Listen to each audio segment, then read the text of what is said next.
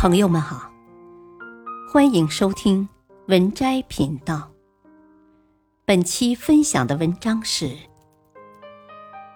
反击一个人最有水平的方式。退避三舍，不争论；置之不理，不在意；持续精进，不内耗。不知道你是否有过这样的经历？明明自己没有得罪对方，却总是遭受他人无端的嘲讽羞辱。明明自己已经将事情做到极致，却仍旧被别人鸡蛋里挑骨头。明明自己是靠着自己的能力晋升，却还是在背后屡遭非议。面对他人无端的恶意，我们也曾冲上去理论一番。双方言辞犀利，恶语相向，结果非但没能说服对方，反而受了一肚子的气。年轻气盛时，只懂得用翻脸来反击；随着年龄增长，心智成熟后，才恍然大悟：以恶意反击恶意，只会得到更大的恶意。反击一个人最有水平的处理方式。莫过于不争不理，持续精进自己。第一，退避三舍，不争论。二十世纪初的美国财政部长威廉麦克阿杜有着多年的从政经验，他曾说：“你不可能用辩论去击败无知的人。”的确。一个人的无知不是短时间内形成的，一时的争论不仅不会改变他的无知，还会让我们变成和他一样的人。只有不争辩，才是最佳的取胜方式。古时候有位商人，拿着一筐茶叶进了一家茶铺进行交易，店内伙计仔细查看后说道。叶子又薄又亮，就像银线一样，是上好的白茶呀。为了说服商人，伙计还拿出店里的样品，但商人却始终不相信，坚称自己拿的就是普通的散茶。于是两人在店内你一言我一语地争论了起来。商人情绪越来越激动，甚至还出言不逊地诋毁茶行。两人的动静引出了茶铺掌柜，商人知晓掌柜是业内的行家，便又拉着掌柜进行一番理论。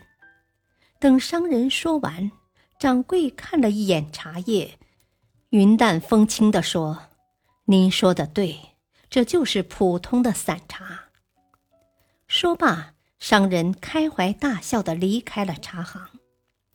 伙计不解地问。您为什么说假话呢？那明明就是上等的白茶，是他有眼不识泰山呐。掌柜回答说：“你既然知道他是外行人，又何必与他争论呢？你说再多，他都不会相信。继续争论下去，又有什么好处呢？”这就是卡耐基曾说的，在争论中。获胜的唯一方式就是避免争论。你想通过争论来说服对方，可到头来却只是白费口舌。过度的争论欲不仅不会让对方改变自身的想法，还会让我们自己在无形中掉了价。真正的强者从不需要用言语争论上的胜利。来证明自己的强大。轻者自轻，强者自强。越是厉害的人，在与人意见相左时，越懂得退而不争。一时的退让，看似输了面子，实则赢了里子。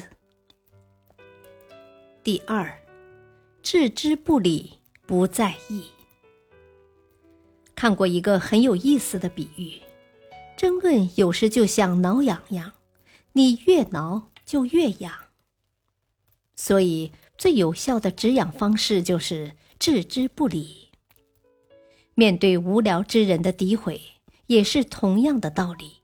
你越不在意，就越能凸显出他的无趣。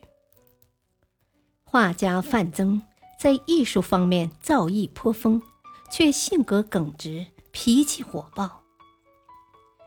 因为个人恩怨，他曾多次在公共场合对黄永玉大加指责，还言辞激烈的写了各种类型批文对其进行批判，甚至将黄永玉比作一条狗，画在自己画中，周围人都在看热闹，等着黄永玉的反击。可是黄永玉却从不在意。一如既往的沉浸在自己的世界里，安心创作。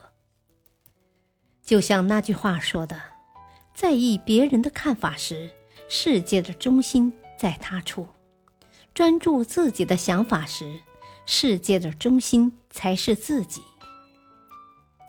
一个人只有将注意力从别人的身上收回来，才能获得真正的成功。电视剧《全职高手》里的荣耀天花板叶修，也是一个两耳不闻别人评论、一心只干自己事的人。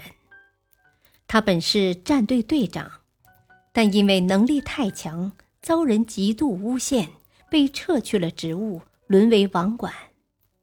可是他并未放弃自己的梦想，而是从头开始，在荣耀的世界里发展新职业。想要成为全职高手。当时所有人都觉得他是自不量力，在痴人说梦。可他丝毫不在意外界的声音有多难听，而是专注于自己的梦想。他最终用行动打了所有人的脸，重回荣耀巅峰。有句话说得好：“有心者有所累，无心者。”无所谓。太在意别人的看法，只会让自己迷失了方向，找不到生活的重心，最终一事无成。感谢收听，下期播讲下，敬请收听，再会。